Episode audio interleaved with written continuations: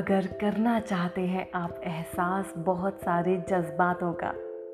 खोना चाहते हैं कविताओं की ऐसी पंक्तियों में, जो आपके जीवन के किसी पहलू से जुड़ी हो, और ना भी जुड़ी हो तो भी, वो एहसास आपके दिल को छू जाए। कुछ ऐसा ही है हमारा ये सफ़र। चलो, इस सफ़र की शुरुआत करते हैं। कुछ भावनाओं में बहकर अपनी ज़िंदगी को बदलने का आगाज़ करते हैं। तो ये है आपका अपना शो, कला, ज़िंदगी जीने की, जिसे लिखा और प्रस्तुत किया है आपकी ही दोस्त, यानी कि मैंने, या प्रिया भाटिया ने।